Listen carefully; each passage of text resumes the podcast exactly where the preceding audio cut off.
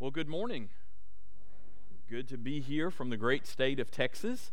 Now, I know when I say Texas, all of you are going to be a little bit worried because Texas have this reputation of always talking about Texas.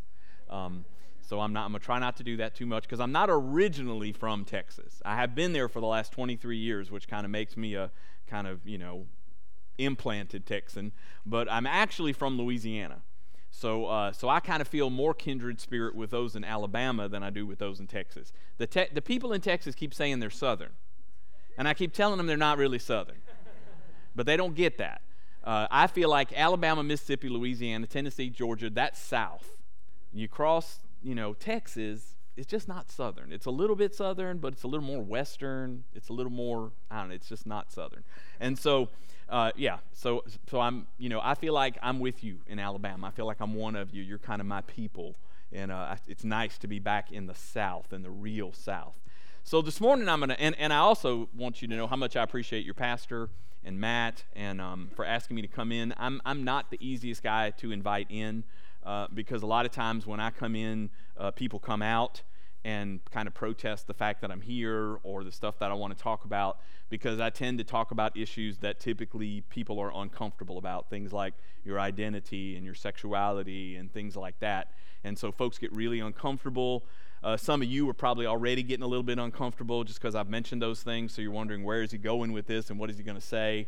And I promise you it won't be that bad. But um, you know, it, it, it can be a little controversial. So the fact that your pastor is brave enough and godly enough to say, you know, hey, this is an important issue for the church. We need to talk about these things. We need to be equipped. Uh, I so appreciate that and appreciate him uh, for inviting me to do that and take it as a great privilege. Well, we're going to look this morning at kind of who we are in Christ and, and how we're made. And one of the things that, that we that I realize in our world for sure is that our world is in an identity crisis. I mean a big identity crisis. We don't know who we are, where we are, how we are, how we got there, what we're supposed to be, who we're supposed to be. We, we just don't seem to know any of that anymore. Things that used to be so simple, like whether a person is a male or a female, has now become an incredibly complicated process of discovery. And I don't believe that's really how God intended for it to be, but I certainly believe that that's where we are in the world that we live in. And, and one of the reasons I think that that we're there is because we all like to have labels that sort of identify who we are or how we are. And, and in some ways, that's not a bad thing. I mean, we do it all the time. We put all kind of labels on us. Just like a minute ago, I said I'm, I'm sort of Texan, but not really, and I'm Southern. That's another label. And, and I'm from Louisiana, and I'm Cajun, so that's another label.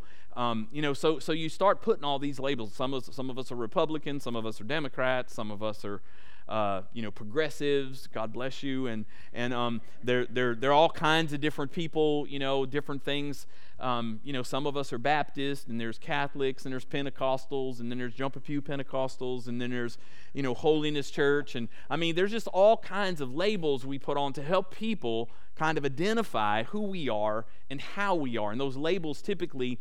Uh, portray for us some some meaning that we're trying to communicate to other people. And so we do that all the time. And, and like I said, some of it's not so bad. For instance, you, you might be identified with your family. So I'm a Chelette.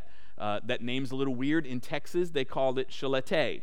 But, but it's not Shalette because, like I said, they're not Southern, so they don't get it. Um, but it's just Chelette. It's like Chevette or Corvette or, you know, that kind of thing.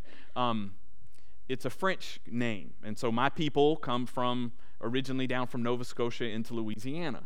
Okay, now there's not a lot of Chelettes. I don't know if we did something bad along the way or something like that, but there are not a lot of us. So if you meet a Chelette, they're probably related to me in some way. They won't claim that. I understand it, but um, but nonetheless, there's just not a lot of us. But we take on those labels. So for instance, you might be a Kennedy or a Rockefeller. Lucky you and um, you know, or or a Trump, and all those things may mean something very significant to you because of the family name that you have, and that family helps to identify who you are. And and what I see more and more in the world today is not not so much a family or even these labels, but but kind of a definition of ourselves based upon our feelings. We seem to be a world that is full of feeling, and we pretty much want to say that our feeling is going to define how we live out our life. Now, I, am I'm a person who is a very feeling oriented kind of person. I'm, I, am i am not against feeling in any way. But what I want you to hear really clearly this morning is that a feeling can only tell you how you are at any given moment. It cannot tell you who you are. Okay? And so when someone says, you know, I feel sad, well, they're just telling you how they are at this given moment. But they are not sad, they just feel sad. Okay? It doesn't mean they're a sad person, you're a terrible person. No, it just means that in this moment they feel sad. Because if, as you're talking to them, they discover they just won the lottery, well, all of a sudden they may be happy and rich.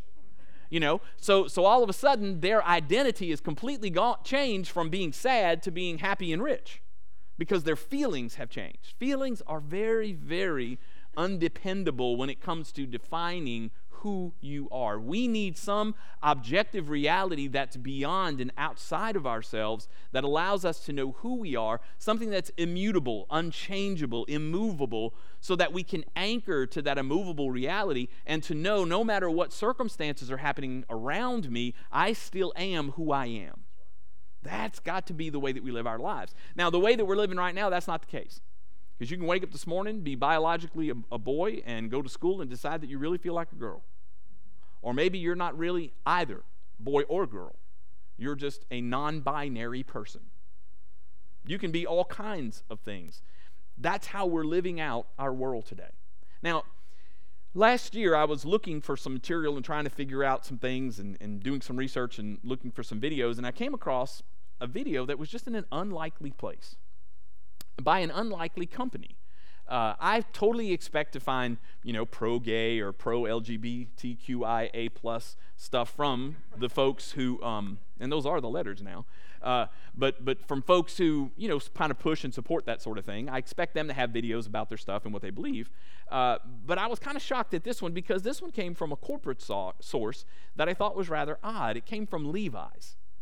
Now, when when I think of Levi's, I just think of blue jeans you know and and i had to admit this and i guess a little chauvinistic on my part but i actually think of levi's probably in a more masculine way than i do a feminine way. Because to me when i think of blue jeans i'm thinking well that's what you wear when you go work on your truck when you're going out in the yard digging the garden. It's kind of you know it, it, it's more of a it's a go to work kind of thing. I mean, I know there's pretty jeans and fancy jeans, and we wear jeans to all kind of things nowadays. But but just in my head, I, I, guess I'm always thinking, well, that's more of a kind of a masculine thing that is a feminine thing. I, I didn't I didn't know and didn't think that Levi's would enter into the fray of defining people's reality. But I was grossly mistaken. Because nowadays, all kinds of corporations are virtue signaling, if you will, to show that they are really progressive and they're really understanding and they're really out there on the edge forming the culture. So I found this video, and as I, as I watched it, I, in some ways, couldn't believe what I was seeing. So it's going to explain to you in two minutes kind of where I think our culture is a lot better than I could in 20. So give it a look.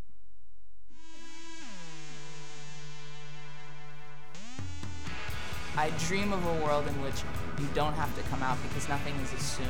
Being an example of the fact that you can be other than straight and other than cisgender and like not have it be such a big deal. I don't think that young queer people need to be told that they're alright because they know that they're alright. To me, pride is just like existing with integrity.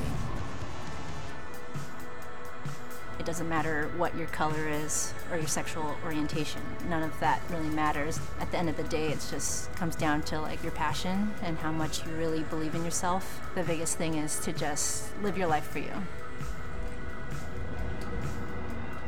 Pride to me is like a commemoration of all the pioneers before me and everything that they've done to create a world where I can feel comfortable to be me. I think being young and gay is community. As a teenager, I think coming to realize I was queer, the biggest difficulty that I faced was not seeing myself as an adult. And going to Pride that first year showed me this is me, this is my home, this is where I belong. When I was growing up, all I did was artistic things. I wanted to paint, I wanted to cook. At that time, I had no one to inspire me to do that until I started doing drag that I realized that I had been living my life as an artist, but I didn't believe in it.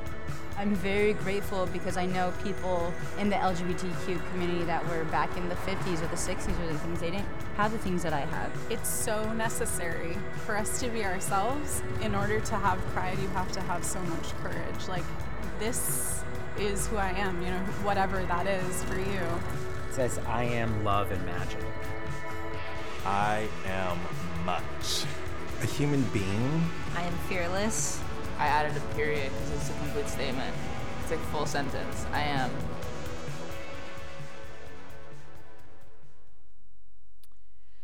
Now, I hope that wasn't offensive to anybody, but I hope also as you watched it that you saw that they were giving lots of images, lots of names, lots of labels to who they are and to how they are and to what they want you to believe about them. But I hope in the midst of it all that you weren't so offended that you couldn't see that first and foremost, every single person that was saying something in that video is in fact a person created in the image of God.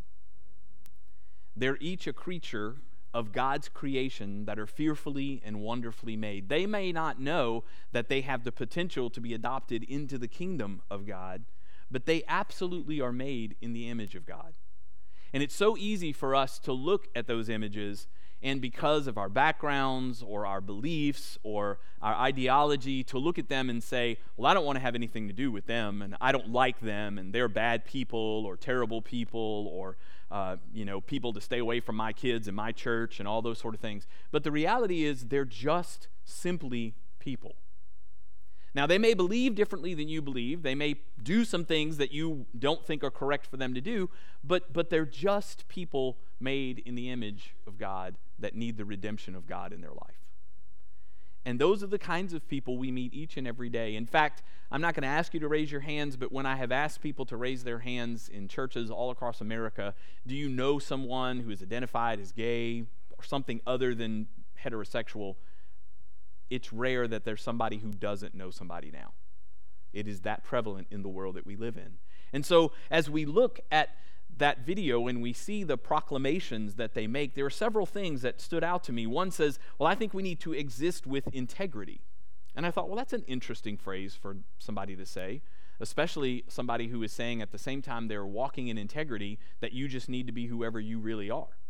Well, where does integrity come from if there isn't an absolute truth that we all can look at as a standard of what is true and what is integral? We have to have that. Well, they didn't seem to have that. They said, well, you just need to live for you. And I thought, well, that sounds nice when you say it quickly, but what does that actually mean? Well, what that means is if, if I'm living for me and you have a house that's nicer than my house, I can just come take your house and I don't care what you think about it because I'm just living for me. If you have a car that's nicer than my car, I'm going to take you out of your car and grab it because I want that car because I'm just living for me. Well, there's no way that we really want an entire world to live for your own personal satisfaction. That, that would be horribly chaotic. But yet, that's what they said. You just need to live for you. That's their definition of love, if you will. And then the one that really got me the most, the one that disturbed me, the one that captured me and, and made me stop and think about this more, was the very, very last one that you saw, where I believe it's a young lady who had the white hair and she had on the jacket and she opened it up and she said, I put a period at the end of this because it's a complete statement. I am, period. And I thought, whoa. And I thought to myself, was there nobody in the marketing department, no good Jew or halfway uh, connected Christian who looked at that and, and said about that statement, whoa, wait a minute, I don't really think this is a good thing to put out there in the public because this is actually the name of God. And when I realized that, I thought, wow, that really is the problem in our culture today. The problem in our culture today is that we have now gotten to a place of enlightenment and knowledge that we all believe that we have become our own God. And we don't need God. What is true about all the folks that you saw in that video is that each one is self defining their own reality, therefore saying to a heavenly Father who created them fearfully and wonderfully that ultimately you didn't do such a fearful or wonderful job, and I am now going to recreate myself in my own image. And when I become the arbiter of my own truth, I'm certainly going to make sure that everything I do brings incredible amounts of pleasure and satisfaction to me.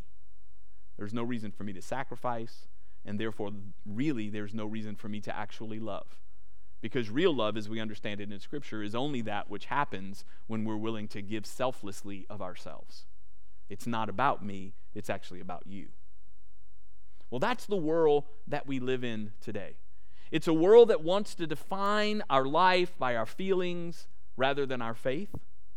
It's a world that says that you can place all these labels upon yourself, and whatever label sticks to you is the one that you can be that day. It's a world where everything seems to be turned upside down and topsy turvy. Well, Paul had something to say about that kind of world, believe it or not. And though we think it's uniquely ours today in the 21st century, and in some ways it is, but I want you to know it's not necessarily that different than some of the things that happened even in ancient times. As Ecclesiastes would say, there's very little new under the sun. So if you have your Bibles, turn in it to 1 Corinthians chapter 6, and we're going to look at verses 9 through 11. This is Paul writing to the church in Corinth. The city of Corinth was a very, very uh, secular place. It was a hedonistic place. It was a place with lots of altars to gods, uh, lots of shrines to all kinds of deities. There were all kind of hedonistic activities that were taking place within uh, the city of Corinth. And what's I think difficult sometimes for we as Christians in the 21st century to understand, especially in Western American Christianity, is that we think that Christianity is like it is here all the time, everywhere. And so when we read about a church, we think, oh, well, it's like our church. You know, we all get together here, we gather, we're all here, it's a bunch of people, everything's good, there's not any problems, nobody's trying to break in and, and, and shoot us or kill us or take us out because of what we believe. We just think that's kind of how church is everywhere. But the reality was that this little church in Corinth was just this little bitty church in Corinth. Like they probably weren't near as large as the group that's gathered right here. It was a little small group of people that believed in something that nobody else in the world was believing. It was a little bitty group of people who had the entire world's pressure coming upon them on a daily basis because they believed in this crazy idea that God came from heaven, lived a sinless life, went to a cross and died for them, and rose again on the third day and is now seated at the right hand of God. They believed that craziness. And everybody else didn't. And so Paul is writing back to that little church that he started, that he knew well, that he was intimate with. He's writing them back and he's saying, hey, listen, I know this world's going to come against you. I know that they're going to put a lot of pressure on you. I know that it's going to be difficult to stand against the current of the culture, but he says, I want you to know God is with you and God can do it. Does that sound familiar? I mean, that's pretty much what's happening right now in the church. And it's a real new reality for the Western church because we've never had to put up with a whole lot of opposition for church stuff. We just did what we did. I can remember a time when you wouldn't have activities on Wednesday night. Why? Because there was church on Wednesday night. And all the Baptists went to church on Wednesday night. We had Wednesday night church. We had prayer meeting. We had supper. We had all kinds of Bible studies and groups for kids and all that kind of stuff. So you didn't have any practices on Wednesday night. You certainly didn't have practices on Sundays. But now that's not the case. Now people have practice whenever you want to have practice. You know, you want to play ball on Sunday, you play ball on Sunday, you play ball on Wednesday. And nine times out of ten, most of the church people choose to go play ball and not come to church. And so, yeah, it's a little different. It's a little different world. But there was a time when it was not like it is now. So Paul says, Hey, I know that pressure is coming against you. So Paul, writing to that church that he loves, writes them and he says this Do you not know that the unrighteous will not inherit the kingdom of God? Now, when Paul asked that question, he's not asking that question for an answer. He asked that question rhetorically because he already knows the answer. And the answer that he knows is because he taught them that unholiness and holiness can't exist in the same space. He knew that unrighteousness and God's holiness can't be together. In order for there to be, uh, in order for you to be in the presence of holiness, you got to get holy. He also knew that it was nearly impossible, was impossible, for you to work your way into holiness, that something had to happen to you, and he'll tell you a little bit what's going to happen to you in order for that to happen.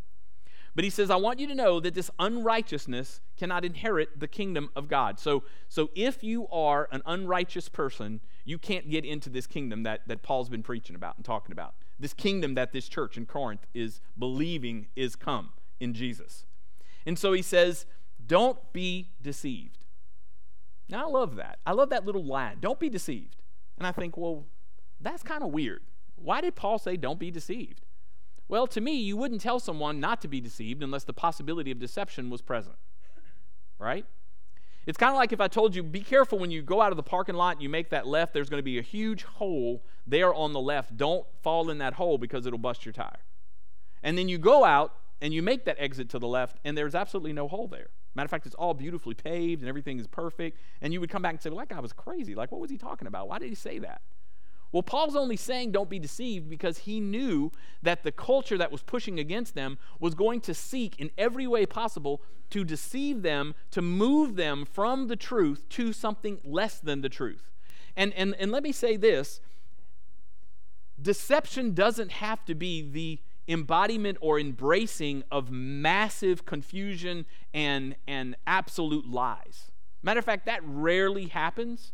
What does happen in deception is we incrementally uh, compromise truth beliefs for something lesser, and over time, we move to a different spot.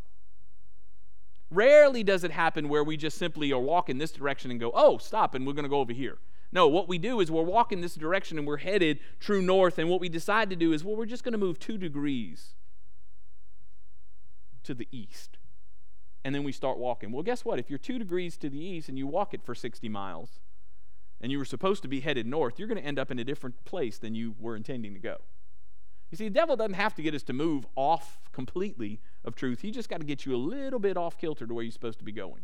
And next thing you know, you're in a different city, different place, a different reality. Now, this idea of deception is nothing new. We think, oh, well, this is coming up here in this new reality that the first century Christians are living in. But the reality is, it goes, Paul goes all the way back, and I'm sure thinking about the Old Testament in Genesis chapter 3, where God had instructed them of how to live in the garden and what to do. And the woman, Eve, is talking to the devil, and the devil said to her, Did God really say? Now, what is that doing? Well, that's being deceptive because what he's doing is he's planning a lie and saying to her, Well, God really won't kill you. God, God's really keeping you from knowing all the things that God knows. And if you'll just listen to me, I, I, I promise you this is going to be this is going to work out better for you. So the devil, the author of lies, the father of lies, is always at work to deceive us, to get us ever so slightly off. The, the, the proclamations I hear from so many young people that say, well, you know, but, but love is love. And I'm like, really? Tell me that when you're married. Because if I said to my wife, Oh, I love my iPhone, and I love you, she would not be a happy camper. Okay? She doesn't want me to love her in the same way I love my puppy. You know? I mean, love is not love. There's different kinds of love. And there's different kinds of love for different kind of relationships. So love, no, love isn't love. And the love that God has for us is an unconditional, incredible, amazing, self sacrificing, self giving, life altering kind of love. And he said, That's what I want you to experience. So, so Paul starts off and he says, Hey, don't be deceived. And he says, In case you're not sure about what things you might be deceived on, let me just give you a few. Now, this isn't an exhaustive list. I don't think this is all the sins of the people in Corinth, but I think it was probably the more predominant sins that Paul knew that they were dealing with. And it is a vice list, as they call it. Uh, he does this in several places where he writes letters to churches. And he lists a bunch of specific things that are sinful. He says, sexual immorality, nor idolaters, nor adulterers, nor men who practice homosexuality, nor effeminate men, nor thieves, nor greedy, nor drunkards, nor revilers, nor swindlers will inherit the kingdom of God, period. Bad, bad, bad news. No good news in that statement, y'all. And the reason there's no good news in that statement is because we're all guilty of something in that list. Now, I know you're looking at it thinking, well, I'm not that sexually immoral person. I'm certainly not that homosexual person. My goodness, no, I'm not that. You know, but then when you start looking at it, you realize, well, wait a minute, there's more than that there. It says also people who are idolaters. And you say, well, now, Ricky, I'm not an idolater. That's ridiculous. I would never bow my knee to some idol and worship some. I would never do that. Well, I'd say, okay, I'm kind of wanting to believe you but I don't think you're mistaken. You see, I, I office in Arlington. My office, our headquarters is in Arlington. And my office building, out of my window, I can see a $1.2 billion worship center that was built uh, to the glory of Cowboys. Yeah, Cowboy Stadium, just right outside the window. Okay, I can see it. And, and the people who come to that worship center on the Sunday or Monday when the Cowboys are playing, uh, they pay $75 a piece to park in the parking lot to then pay 300 400 500 plus dollars hundreds of dollars to sit in the seat to watch grown men in tights chase a pigskin. I mean just think about that for a moment okay? Now what would happen if the pastor said in order for you to come to church you need to pay $75 to park in the parking lot to come hear the Word of God. I mean, we could pay the building off quick, but but would you pay $75 every week to come hear the pastor preach? Don't answer that because you'll hurt his feelings. Okay?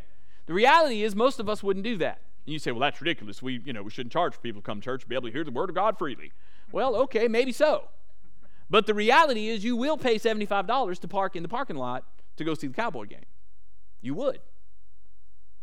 And it just kind of shows us where our priorities are. I remember I was in a church one time where somebody got really upset because the, the minister of music, God bless you, brother, um, but the minister of music had played, had introduced a new song, and it was really upbeat, and he had a lot of young people in the service, that particular service. And so, man, the young people were getting with it, and they were swinging back and forth, and raising their hands, and clapping, and jumping up and down in the pew. I mean, they were just like in it. They were worshiping. It was awesome. And some of the other folks said, well, I don't know about all that. That's crazy. I can't believe we're doing that kind of stuff in church. That's not worship. And what was so crazy about it is those same people on Friday night were out at a football game acting a fool you know, they were screaming, they were yelling, they were throwing hot dogs at the, at the field. I mean, they were doing all kinds of crazy stuff, but yet it's okay to get excited about that, but it's not okay to worship God with that same exuberance. Now, something is wrong with that, y'all. And, and we Baptists need to get over the frozen chosen idea and, and, and move on with the reality that, you know, we can just be a little more expressive if we need to be. And that's okay. There's nothing wrong with that. So there's probably a little idolatry that happens in our life sometimes. I mean, y'all have this thing I think going on here with Alabama and Auburn. I hear there's some kind of rivalry that happens between those two teams. I don't understand it, except for that my pastor is a huge, huge Auburn fan. He he bleeds blue and gold or yellow, whatever it is, and um, all the time, all the time. And so, being from Louisiana, my wife and I, we were LSU fans. Okay, so when Auburn happened to play LSU like they did recently and whooped them like yard dogs, um, you know, we would we would often, uh, you know, he would find on that on that Sunday morning just a little tiger up on the pulpit or something like that, just a little reminder that would sort of humble him because he could talk trash pretty bad most of the time. So, um, you know, it's just one of those things. So yeah, I think we all have a little bit of idolatry that that probably happens in our life. And then it says there were there were people who. Um, were adulterers. Now, I know you're thinking, oh, no, no, okay, see, we're not there. We're not adulterers. We never cheat on our wife or our husband. But the Bible says that even if you look at another person with lust in your heart, you have committed adultery. So pretty much everybody probably probably guilty of that, pretty close to it. It says uh, that they're thieves, he said, Thieves are not going to get into the kingdom of heaven. You said, Now, Ricky, we don't steal. We don't ever steal. Like, I'm an honest, honest person. So you've never taken a paper clip or a post it note or a pen from the office. Never. Never happened to you. Well, the reality is, the Bible doesn't say what the thing is that you're stealing. It just says if you took anything that didn't belong to you, guess what? You're a thief. No heaven for you. Okay? All right? So he says, greedy. Well, we're about to have Thanksgiving in America. Can we talk about greed? Um, I promise you, all of you will cook more food than you can consume. You will consume more food than you should. And we will all go into a coma somewhere around 2 o'clock. Okay? But the reality is, I mean, the, the surveys say of America that most Americans are at least 20 pounds overweight. And I think that's being polite. Okay? So the reason we're overweight's why? Because we eat too much. Why do we eat too much? Because we're greedy. And food's good. Okay? And if you're from Louisiana, it's even better. All right? So, so you know, we're greedy. So we're greedy. We're guilty of that. We're not going to have drunkards. Now, here's where the Baptists got it made, right? Because we're not drunk. By golly, we do a lot of things, but we don't drink. At least not in public where people know about it. All right? We just do that with the Methodist on Saturday nights. All right. So he said, revilers nor swindlers will inherit the kingdom of God, period. So all of those things are bad things, right? All of those things can keep you out of heaven. All of those things, if you do any of those. But then it also says this thing about homosexuality those who practice homosexuality and those who are sexually immoral. The word sexually immoral is actually the word porneia. It's that big, all encompassing Greek word that would mean any sexual activity that was outside of a man and a woman married together for life, committed to one another.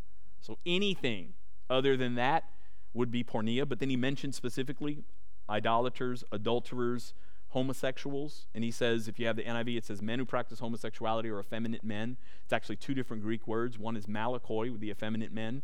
Um, malakoi means a person who is the softer or the more passive of the two partners. Uh, is the, is the word of the homosexual male, it is the one who is the more initiating partner. And the Malakoi word is probably as close, scholars tell us, is probably as close as we would have to a transsexual in the first century because they were people who often would dress themselves like women and maybe uh, have makeup or longer hair, sort of adorn themselves as a woman to attract the attention of men. They didn't have all the surgeries and chemicals and you know things that we have today. But but that's what they did. And Paul says all of that would mean that you're not going to get into the kingdom of God. That's bad, bad, bad, bad news. But look what he also says in verse 11. Here's where the good news comes in. And if there's a verse in your Bible that you want to underline, this might be one of them. He says, And that is what some of you were. Hmm. And such were some of you. Wow. In other words, there were people in the first century church that had heard the gospel, experienced the gospel, and in the process of doing so, had been transformed in such a way that they no longer were what they used to be. So, in other words, every one of those things I just read you the sexually immoral, idolaters, adulterers, men who practice homosexuality, thieves, greedy, drunkards, revilers, swindlers they had all been transformed by the power of God. They were no longer living the way they used to live, they weren't acting the way they used to act, they weren't doing what they used to do. Why? Well, because the gospel had impacted them. Look what he says. He says, and such were some of you, but here's what happened to you you were washed, you were sanctified, you were justified in the name of the Lord Jesus Christ and by the Spirit of our God. Oh my goodness.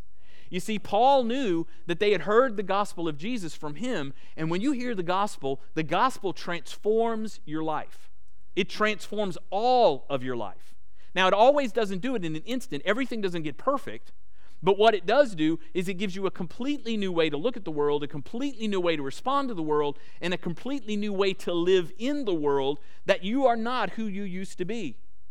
Now, there's lots of you here right now that you're very different than you used to be. Matter of fact, I've always thought one of the great experiments we ought to do in the church is one day where I'm going to stand at the back of a church door and I'm going to have little headbands for everybody that comes in. And I'm going to let you write on the top of the headband what is your greatest, most dark, most secret sin and I want you to put it on there, and then I want you to wear it on your headband, and I want you to come to church. And I want everybody to have their sin right on their forehead. And I bet you you won't want to sit with all the people you're sitting with. Like there's some scary folks that live in the church, okay? They've done some pretty wicked things, but the power of the gospel has transformed them. All right? And so when that power comes upon you and it transforms you, it changes who you are. And that's exactly what happened to, to Paul's folks there in Corinth. They had been transformed. And I'm convinced that if God is the God we believe in the Bible who says that I am the same yesterday, today, and forever, if God can do that kind of transformation in the first century, can God not do that same transformation in the 21st century? Now, that doesn't mean that you're never going to be tempted by that sin again. It doesn't say that. What it says is you were changed. Now, change doesn't mean that you don't ever have a temptation to an old habit. You may, but now you have the power because of the Holy Spirit living in you to not succumb to that temptation and to move in a different direction. God empowers us to do. That's what grace actually is, y'all. It's not just this unmerited favor to where we get forgiven of our sin. Yes, it is that, but it's more than that. It's that, but it's also power. Grace is power to resist the bad things that we're trying and wanting and desiring to do and to be transformed into the kingdom of light where we can live in a way that's very different. That's the beauty of God's gospel. We said, well, how did that happen? He says, well, you were sanctified.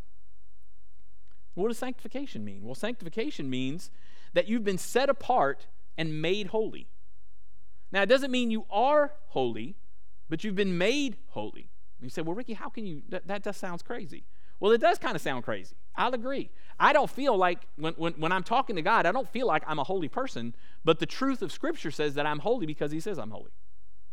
He has sanctified me because of the work of Jesus on the cross okay i am sanctified i am being made more holy every day and and what i've learned through the years is that the longer i stay with jesus and the longer i walk with jesus and the more sp- time i spend in the word that the word of god continues to wash over me to cleanse me and to make me whole that's a good news that's really good news that god is separating me and the first thing he says is that we're washed well, everybody knows what washed is. That's not even a big word. I mean, we can figure that out, right? We all washed before we came to church today. Most of us did. Now, some of you haven't, and the people next to you know. All right? But typically you wash. Now, washing's kind of a, a, a, an interesting thing because washing says that we're dirty to begin with, right? You don't wash if you're not dirty, okay? So when we wash, it says that we've got something dirty. Well, we've got all this sin that's clinging to us, and we need to get washed. Well, how do you get washed in Scripture? Well, the Bible tells us we just come into the path of grace. And so it's like this big waterfall of grace that's coming down from God to us, and all we have to do to get clean is to stand in the flow of that grace. So here's this waterfall of grace coming down upon us. It's washing over our sins and it's washing us clean. And in the process, God says, Well, not only are you washed, but you're sanctified. And then not only are you sanctified, but you're justified. Justified is a, is a legal term uh, from a court system that basically says that you are, in fact, guilty, but I'm going to declare you to be something that you're not. I'm going to declare you to be good when, in fact, you're not good. I'm going to make you right by the declaration. And I, because I'm the judge and have the power, I can make that declaration. So, sure enough, what does he do? God says, Those of us who are in Christ, we're new creatures. We're not like we used to be. He's declared us a new creature. Now, do we always feel like a new creature? No.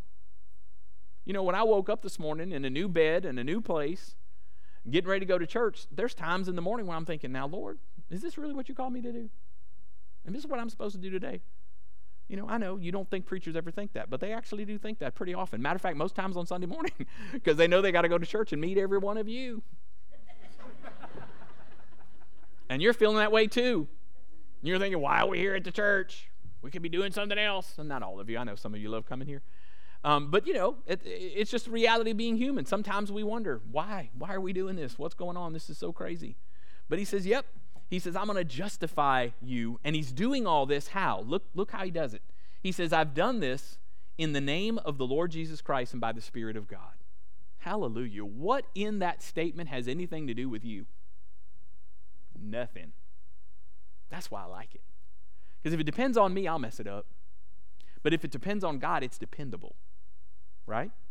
And so, sure enough, what God says there is that He has made this happen because of Jesus. Jesus, in the name of Jesus, in the name of our Lord and Savior, and by the Spirit of God. So, the Spirit of God moved in a way in our hearts that allowed us to be transformed, changed, renewed, justified, sanctified, redeemed. All of that happened in us, to us, because of Jesus, not because of us.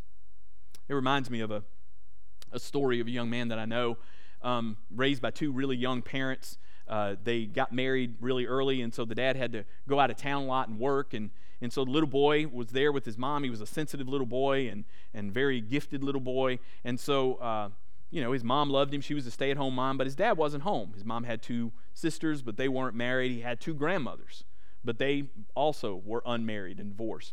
And so this little boy grew up with a bunch of ladies, and they loved him and they invested in him, and he went on to school and he did really well he went through middle school and high school and, and got into high school and made great grades and became a part of the National Honor Society and student council president in his senior year. I mean, everything was just going swimmingly for this guy.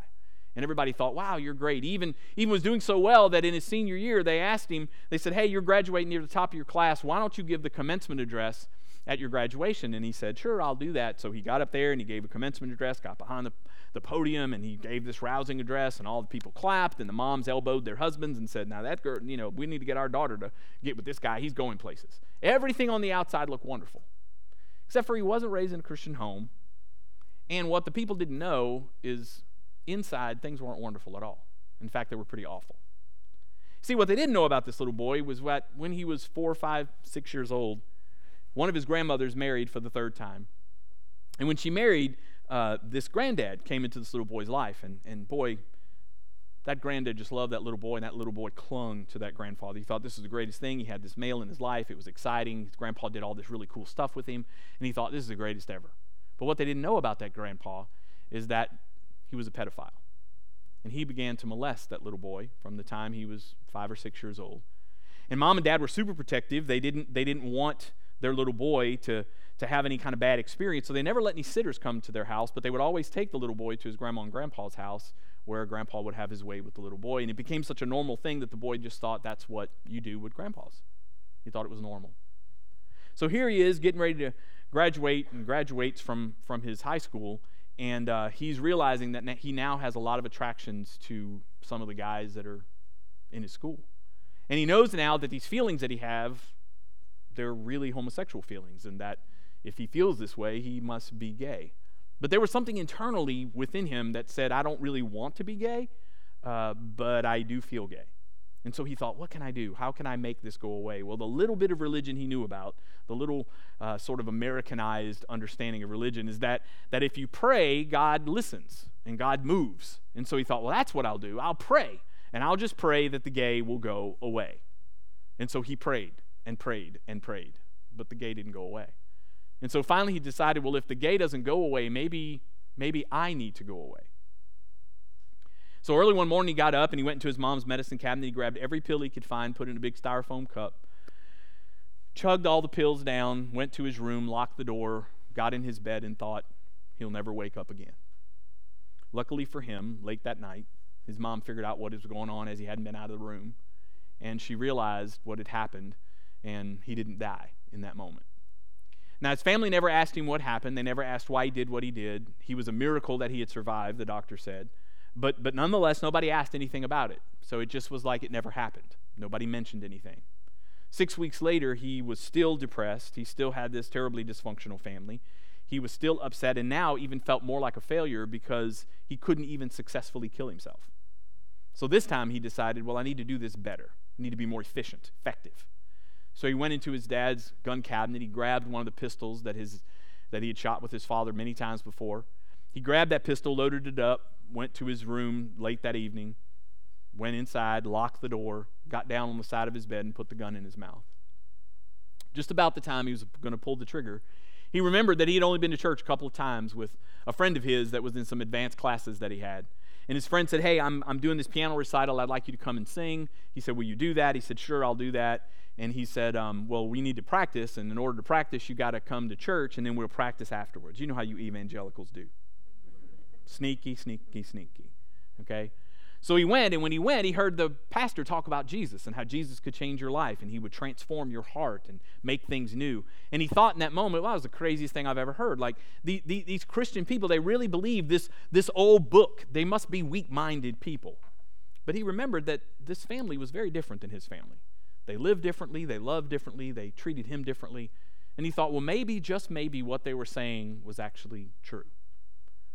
So, in that moment, he pulled that steel out of his mouth and he said out loud into the darkness of that night God, I don't know if you're true. I don't know if you're real. I don't know if you can do what they say you can do. But if you can, you need to do it right now because if you don't, I'm going to pull this trigger and paint that wall red. And in that moment, Jesus showed up to that little boy on the side of that bed and put his arms around that little boy and hugged that little boy and he said into that little boy's heart, not out loud, but he communicated to that little boy two things. He said, I will never leave you or forsake you, and I will be a father to the fatherless. Now, I know that that is a true story because that's my story. And I never thought in a million years that God would have me going around the world telling people that such were some of you. I, I, I never imagined that at 26 that I would meet this incredibly beautiful 5 foot 11 red-haired green-eyed woman who when I saw her for the first time my heart leapt for joy. And every time I still see her, I think she's the most beautiful woman in the room. Um, I never imagined that we would have 30 years of incredible marriage together. I also couldn't have imagined that just this past April, seven months ago, I would be standing by her bedside at the end of what was a seven year long struggle with terminal kidney cancer. And I would be there when she would raise her hand up to the Lord and take her last breath and be gone. And once again, I would hear my father say to me, I promised you that I will never leave you or forsake you.